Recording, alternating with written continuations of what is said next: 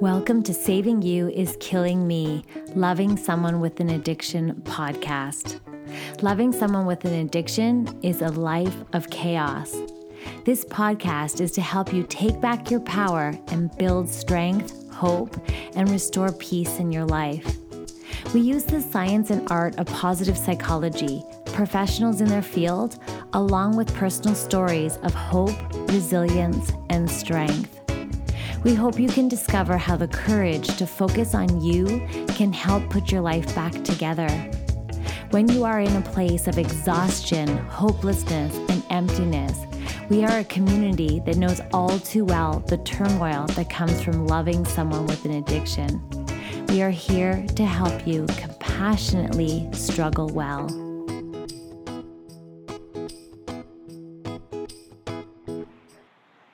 Hey there, Andrea here. I'm so excited because I have such an awesome guest on the show today. I'm curious though, do you throw yourself into other people's lives or you lose yourself as a result? Or do you pick the wrong partners? Or maybe you find yourself staying in relationships longer than you should. Now, sometimes we find ourselves in dating desperation because we don't want to be alone. All these things kind of show up for us in many ways. And I am so excited because I have the author of Love Smacked on the show. This is a book all about how to stop the cycle of relationship addiction and codependency so that we can finally find everlasting love. So we are going to talk about love addiction, codependency, and how trauma actually plays a role in these issues. So Sherry Gaba, she is a licensed psychotherapist and a life coach, and she helps people cope with lifelong addictions. And she's born in California, and you might have seen Sherry on the VH1 docu-reality TV series, Celebrity Rehab. She's also been on other shows like Sober House and Celebrity Rehab. This is your go-to person. She's a leading expert on everything addiction, everything recovery, and she has worked for some of the top rehabilitation treatment centers. So I am so thrilled and so happy to have you on the show, Sherry. Thank you so much for being here. My pleasure, Andrea. We just got to know each other a little bit before the interview, and you're just precious, adorable, and I'm just so happy to have a new friend and a new colleague. Yay. So yeah. I would love it for you. Just, what's going on in your life right now? Tell us a little bit about yourself. Oh, well, my biggest priority is spending time with my little Harper. She's my granddaughter. She's almost 5, and I'm going to have a grandson in May. So that's my big news. And I'm spending time, launching my own podcast called The Love Fix, which I'm super excited about, and talking about my book and my programs and just getting a lot of great information out there for people related to love addiction, codependency, and toxic relationships. I'm not doing as much with addiction. That was something I was very, very involved in 10 years ago when I was doing the show. And then my first book, Infinite Recovery, had to do with addiction. I was married to an alcoholic. And the funny part about all of this is I was so focused on him on so many levels, including my career, including, focused just, so much on addiction. And then I realized, this is really codependent. Like, yes, my first book was awesome. It took the law of attraction and applied it to addiction. And, people loved it. And the rehabs that I taught a lot of groups, and I used the material, and it was great. And then I just realized I really want to talk about my journey and what I went through, and to help people like myself that have loved an addict, alcoholic, and, how it really brought me to my knees in terms of spiritual, emotional, physical, mental, bankruptcy, just loving somebody that was an alcoholic addict. So I really kind of morphed into more talking about love addiction, toxic relationships, and codependency. And I really enjoy, and this is why our paths have crossed actually, because I really do enjoy that piece of your work, that it's all about taking back your power so that in focusing on you. And so that really resonates. And that's how our paths cross. As we know, I wrote the book, Saving You Is Killing Me, Loving Someone with an Addiction. And yeah, and that's what it's all about. It's not about the addicted loved one in your life. It's literally about how having the courage to focus on you can help put your life back together. And that is what I love about your approach and the approach that you would take when you're supporting people. And so let's talk a little bit about that. So what exactly is love addiction?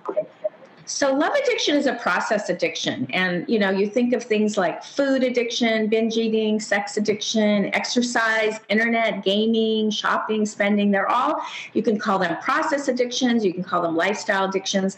But it actually, it's very similar to being addicted to a drug. You're becoming addicted, though, to a mood-altering activity rather than a drug. So there, it does the same thing. You have the cravings, and it really, you know, love addiction is really where your whole identity is based around that person, which can also be codependency. You know, I always say a love addict is usually a codependent as well, but a codependent can actually be addicted not to a partner, can be addicted they can be, someone that is codependent in other areas of their life, such as their friendships or their work, colleagues. But a love addict is definitely addicted to a person. They're addicted to the whole romance, the ups and downs of that whole, oh, I'm in love, and they really feel like they need to be with someone to feel whole. They have a very empty void inside of them. And again, a codependent can too. But a love addict, definitely, it's all about the other person. When the breakup occurs, there's this withdrawal phase. They just, they want to attach so badly to someone. They want those pleasurable feelings. Of that lost relationship, almost like the drug user that wants their heroin fix. So it's really... The signs and symptoms of a love addict are over-adapting to what others want. Again, that can be a codependent as well, not having boundaries, this excruciating fear of letting go of that person because they don't want to be alone. They go into complete panic when they're on their own, a fear of the unknown. And then getting back to codependent traits as well, attempting to change others, needing others to feel whole, looking for others for affirmation, fearing abandonment. A lot of love addicts, codependents have an anxious attachment type style. And, they just give up who they are out of fear that they're going to be alone, or they're going to lose someone, or they're going to lose somebody's approval. And then I, of course, can go into what a codependent is specifically, but they really do have a lot of overlap. Oh my gosh, it's so fascinating how you've made that parallel that when you are in a relationship and you're addicted to relationships, right? Or love addiction, as you put it, it's so interesting that there's so many parallels to actual addiction to other things. And I think that's so fascinating. And it's true. You hear about the serial dater, right? Like it's like as soon as they break up with someone, they're already on the dating sites and they're trying to, find someone else to date. Or like, you know what, I'm so worried to someone's maybe worried to break up with the person that they're with because in fear, like, oh my gosh, I'm going to be alone. So it's almost like they put up with so much abuse in a relationship or like turmoil that they are, because they're afraid to, be alone, or they're afraid to enter the dating world, or just so many unknowns. So that's my story. When I wrote my book, Love Smacked, I think, we're going to be talking about it, but it was really all about multiple relationships, going from one to the next, settling for less. It definitely took its toll on my life. And, that's why I'm doing this work, is I want people to know they don't have to settle, and it's never too late to change. Here I am in my early 60s, and I think I'm the healthiest that I've ever been. And it took me a while. I actually, I got divorced in my early 50s. So I've been pretty healthy for a while now, but it took me, into my 50s to really understand that this is a disease like addiction. I had that emptiness that addicts talk about. And that really is what addiction is. It's this feeling of like being in the ethers, of nothingness, of emptiness when you don't have an attachment to someone. And, there are reasons for it. And we'll get into the trauma piece, but it's just getting rid of the shame and the blame. There's nothing wrong with you. It's just, who you've been in the world. And now you can change that. You can change those patterns. So that's really interesting. And I'm curious about how can you change those patterns? Like, well, first of all, I guess it's noticing that you do have a pattern. Like, I know I've been basically divorced twice, and and it's funny because after my last relationship, I definitely needed to take that time to heal. And that's the fascinating thing that I love too about you, Sherry, is that you are using your expertise and your knowledge and your skills, as well as your personal experience, to help others. And so I'm curious, how would people, what would the first step be to realizing that there might be a pattern?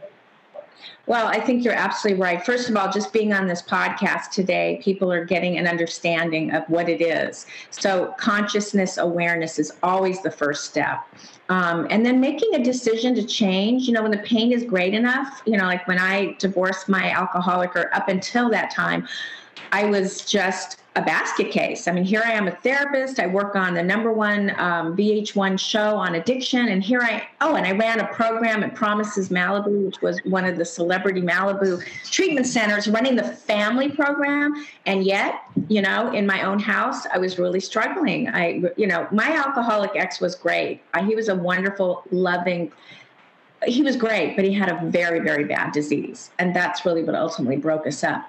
And I just, you know, I lost myself. And that really is what love addiction and codependency is. You lose parts of yourself really trying to save that person. And I never want to be in that situation again. So it's really making a decision to change, learning to stop looking for external solutions for problems. It's really an inside job. It's not about anything on the outside.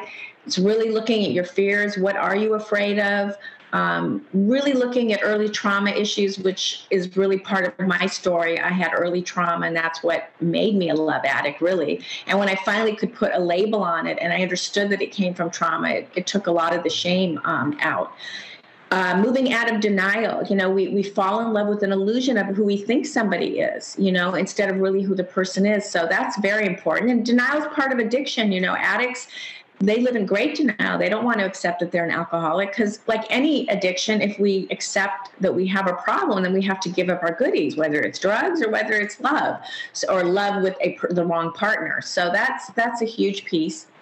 And then looking at the childhood trauma piece, which was what I was talking about, and just really doing some self-parenting, really look at your inner child, learning to come from an adult self rather than a child self, because a lot of these acting out behaviors are really just our inner wounds, our wounds from early on that we're reacting instead of responding from those wounds. So really getting in touch with what those wounds are, becoming a loving, forgiving, compassionate person towards yourself and the person that you might have loved that had the addiction. You know, I love my ex-husband, but from afar, you know, it's definitely from afar. And when he's sober, we're great friends. When he's not sober, he's blocked. I don't have anything to do with him, but I can do that now because we've been apart for 9 years.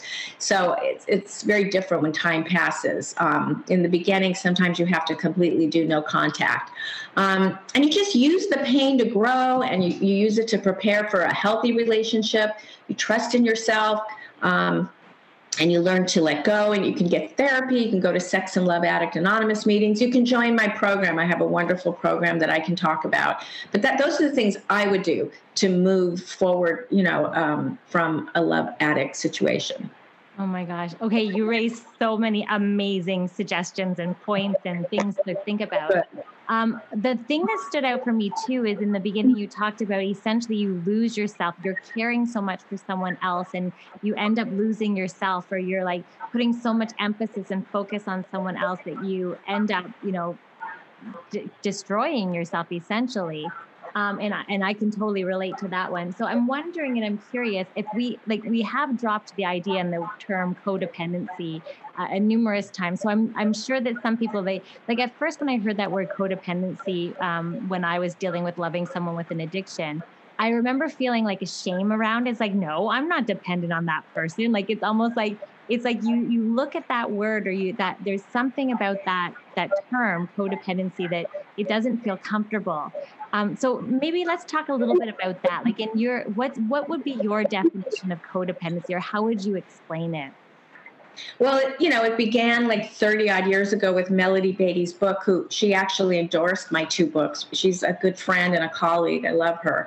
And she coined the word, really, you know, being the partner of an addict alcoholic, enabling them, trying to control them, manipulate them, getting your self-worth from them, not feeling like you're anything without them. I mean, this is where it all began.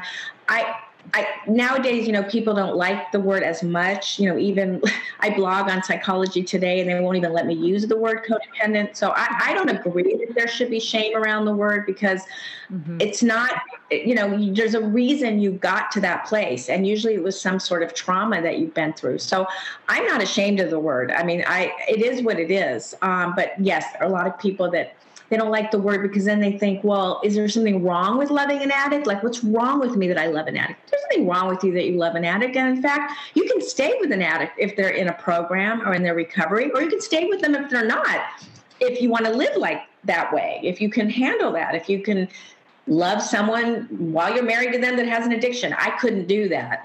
But there's nothing to be ashamed of loving someone. I remember I was in a 12-step program at the time, Al-Anon, and I remember the grant sponsor said, you know, there's no shame in loving an addict or alcoholic. It's only when your life falls apart because of it, which is what happened for me. You know, PTSD, I started getting shingles. I had a staph infection. I was losing hair. I mean, all kinds of negative things from this hurricane that I was in with this addict. So, but hey, if you want to, just like they say in AA, if you want to go out and drink, go ahead, you know, see what happens.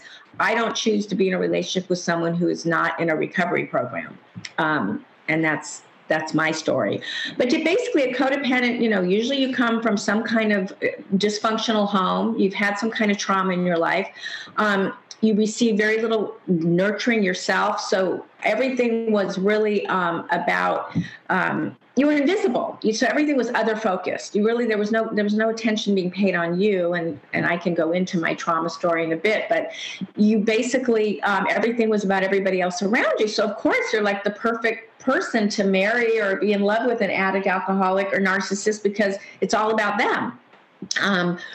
Because we're never able to change our parents into the warm caretakers we long for. So we respond deeply to that familiar type of person. And when someone's in their disease or they're a narcissist, they're completely emotionally unavailable. And that's like, hey, that's what I know. That's what's familiar to me. That's what I grew up with.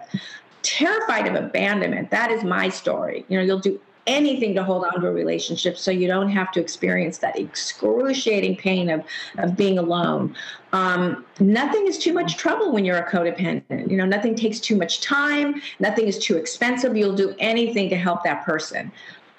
You're accustomed to lack of love in personal relationships. So you're willing to wait and hope and try to make things different than they are. You'll do anything to change them. We'll take 50% of the responsibility and the guilt and the blame in a relationship. Usually we have really low self-esteem. Deep inside, we believe we must earn the right to enjoy life. So we don't even know that we are entitled to a wonderful life. And we're desperate. We have a desperate need to control people. We had to control our little childhood. So then that just transferred into our adult relationships. We didn't experience a lot of security. So we mask our efforts in controlling others and being helpful. I mean, I can go on and on, but I think you got the point of what a codependent is. You're incredible. Yeah. And it's a huge topic, right? And it can start happening to you, I find too, in a very like innocent sort of way. Like, you know, even if you're dealing with a drug-induced narcissist, focus on themselves and their drugs. And it's like, you're trying to make them better so you feel better. And so it's amazing how it's just this downward spiral that before you know it, you're catching yourself enabling, and you catch yourself like caring so much about them and their health and what they're doing that you lose yourself in that process. So it's a drug. It's a drug like the addiction. Like when my ex would call me and say, oh, I'm going to die. You know, I'd be in his car with all these vodka bottles and he couldn't drive. And he just was feeling like, oh my God, my body is shutting down. Please come save me. And then you like, go, oh, okay. And, you know, I'd get in my car and I'd drive and I'd see what I could do to help him and put him in a new rehab. And I did this dance for a few years, you know, getting him in rehabs over and over again. And I just couldn't do it anymore. But it's like a drug. It's an adrenaline high, really. And the reason you're doing this is because that's what you know. That's what you grew up with. This is your go-to is, you know, being on these ups and downs of the life with an addict or a narcissist. And what comes up for me, too, while you're saying that is like the reason you're doing it, too, in that denial piece. Is that for me, it was like I was trying to get the person that I fell in love with a long time ago to come back. So it was like, it's almost like you're doing everything you can to save the relationship you used to have, and that this person no longer is even in front of you. They're an empty vessel of a human that they used to be. They are. So it's just incredible. So it's that denial piece too. It's like, well, actually actions speak louder than words. It's like I had to train myself to see what's actually happening right in front of my face. And realize that, you know what, this isn't the person I fell in love with. If there was a fly on the wall watching this behavior happen, like it would be like, you know, abuse. It would be like, oh my gosh, like I can't believe, Andrea, you're tolerating this, right? So it's so interesting how that, I love how you brought that denial piece into it, because I was denying actually the reality of the situation. Yeah, what you're probably talking about is you might have had a trauma bond with your ex. I mean, I definitely had a trauma bond. We both had abandonment issues, and we sort of found each other. And then also a part of a trauma bond is that when you first meet someone who has sort of an addictive personality or narcissist, they really they just swarm over you. They love you. They give you all this attention. And it's really kind of toxic, really, but you think it feels so good because you're getting all this attention and this validation, and you just feel so wonderful because they want you. Well, and that's what you're searching for. Like when they're in their disease, you're like, I want that back. I want that, you know, original love bombing stage back. But you really don't, because that really isn't the healthiest way for a relationship to start, to be so intense. And that's pretty much when I met my ex, it was super, super intense. And I mean, the universe showed me all kinds of signs, you know, do not go with this guy. I mean, you know, I remember this was back, you know, in 2001, there were phone booths. I had a cell phone. My cell phone died. I went to a phone booth to call him, and the phone didn't work. And for any of you, phone booth is where you'd make a call when there weren't cell phones. Anyway, the phone booth, you know, that phone didn't work. My cell didn't work. And it was like the universe was saying, go away. Do not be with this person, and many other signs. But, you know, you want the goodies of what that felt like you were talking about. So anyway, I believe at this point in my life, slow and steady wins the race. I don't want anything really intense. I want something like baseline, you know, just something easy breezy. Yeah, even keel. Even keel. Yeah, for sure. Okay, so we've talked a lot about trauma bonding, codependency, love addiction, and so I'm really curious, like how, like a lot of the listeners might be thinking if they find themselves in this situation, it's like, well, how do we stop feeling responsible for others? Like, how do we do that?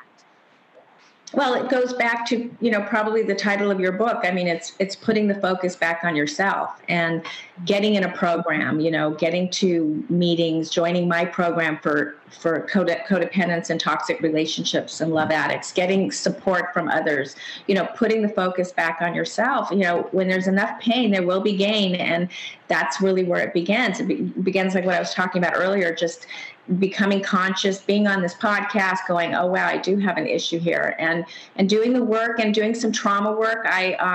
I had to look at my early trauma piece. I was premature. I was in an incubator. I wasn't touched. I wasn't held. I didn't bond with my mom for 2.5 months. I didn't meet her really. She didn't hold me for my first 2.5 months of my life in this little earth. I was fed through my feed. I had an oxygen mask. So I was just a love addict, codependent waiting to happen, because I just wanted those nurses to pick me up. I wanted anyone to pick me up. Yes. So, but there can be other trauma. There can be trauma like you could have been neglected. Your parents were addicts. You had a parent that might have been parentifying you, making you like a little adult, way before your time. Having parents who are emotionally unavailable. I mean, there's all kinds of things. And I think the first step really is to really work on that trauma piece, like what I did. I did some somatic work, which is what I do with my clients now. It's called somatic experiencing, and it's getting people to get back in their bodies so that they can be okay with themselves. So they don't need something on the outside to fill them up on the inside. And it's been a journey. And thank God I did the work, because today I wouldn't settle for anybody. I know what I want. I know what I'm worth. I have self-esteem. And I think that you just got to work on that early trauma stuff. That's where it all began. Oh, I love that. So tapping in and just like get self-awareness, right? And going back into those patterns, or even if you're not aware, it's just looking back to see what could have been a pattern for you, or a trauma that maybe plays a role with codependency and maybe love addiction. Oh yeah. So we didn't talk a little bit about, let's talk about taking back your power. This is really your mission, and it's actually the mission also within my book. So tell me a little bit, like, what suggestions, you have given so many suggestions, but if there were like 3 things that people, you know, you would suggest for people to do almost right away to take back their power in situations like this, what would you suggest? 3 steps, huh? Well, the first step would be, find a fellowship, find a support group where you don't feel alone, because that's one of the things that, you know, when we love someone who's an addict or narcissist, we feel very alone. So I would, first of all, find some kind of program that you feel safe in.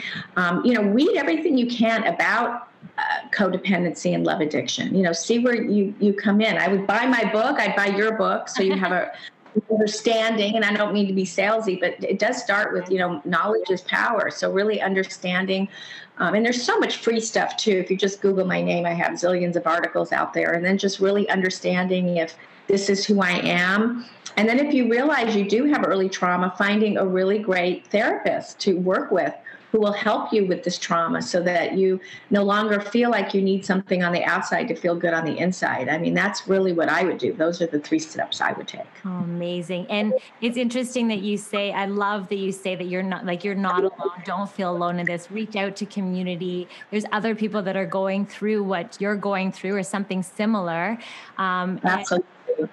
It's so true. And also, and knowledge. And I'm, one of the things I always say is we can struggle well. So it's like, even we can't pretend bad things don't happen, but we can struggle well through it. And one of the pieces to help us struggle well is, you know, gaining more knowledge and getting more educated about the subject and about, you know, learning about ourselves. And then I love that you say reaching out to, you know, therapists or even life coaches and things like that to help you support and figure out, you know, because it's like I was going to say, like, I can't, trying to think back to a time that maybe did I have trauma in my past that's causing me to, like, you know, select a certain type of person. But that's something you can't do yourself. You almost do need to reach out to, like, you know, a psychotherapist or a therapist or a life coach or someone that can really help you.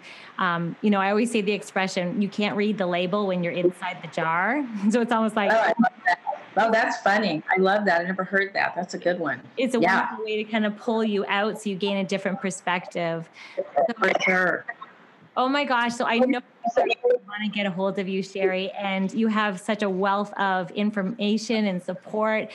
So where can they reach you, and, you know, where can they find all your wonderful programs? Oh, thank you for giving me this platform to talk about those things. Well, I have my book, Love Smacked, How to Stop the Cycle of, I have to read my second half of my title. Isn't that hysterical? Because it's so long. How to Stop the Cycle of Relationship Addiction and Codependency to Find Everlasting Love. So that's on Amazon, Love Smacked. And then in your, I guess in your show notes, you can put the link to Wake Up Recovery. It's kind of a long link. Wake Up Recovery for Codependents, Toxic Relationships, and Love Addicts. I actually have a special. It's $1 to join. And that's for a week, just to check it out, so you have nothing to lose. And that'll be, I guess, the link in your show notes. And that's where you're going to get the group support. I do 2 group coaching sessions a month. I've got all kinds of resources in there.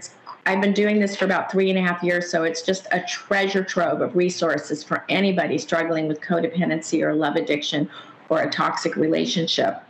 And those are the 2 things that I, you know, love to share with you. And thank you for putting the links in your show notes. Yeah. And I'll also link, obviously, to all your social media as well as your website as well, so people can get a hold of it. And also, if you want, I have a codependency quiz, so I can send you the link for that as well. Right. And people can take a quiz and see if they believe that they are codependent. Amazing. Now, we are going to do a book giveaway as well. So I always support the authors that come on to my podcast. And so all people have to do, I'm going to give away not 1, 2, but 3 copies of Sherry's book, Love Smacked. So if you just take a screenshot of this episode and share it to your social, of course, tag me in it so that I know you've done that. And you have entered yourself into a chance to win one of her copies. So we're going to do that as well. So I cannot thank you, Sherry, enough for being on the show, sharing your wisdom and knowledge. You are so welcome, Andrea, and thank you for what you're doing. You are doing important work in the world and sharing great messages. So thank you for having me. Yay. Thank you for listening to this podcast. If you want additional support, you can head on over to my website at andreaseydel.com, where we have a wonderful, supportive, compassionate community. We also have a private Facebook group and Instagram feed called Saving You Is Killing Me, Loving Someone with an Addiction. Be sure to subscribe here so you get the latest episodes. And of course, share this with your community and your support groups or anyone going through this struggle so that we can all work together to take back our lives and restore joy. Thank you so much for joining me, not only today, but also week after week. I'm so grateful that I get to show up for you and share these episodes every single week so that we can go on this journey together. Until next week, sending hugs.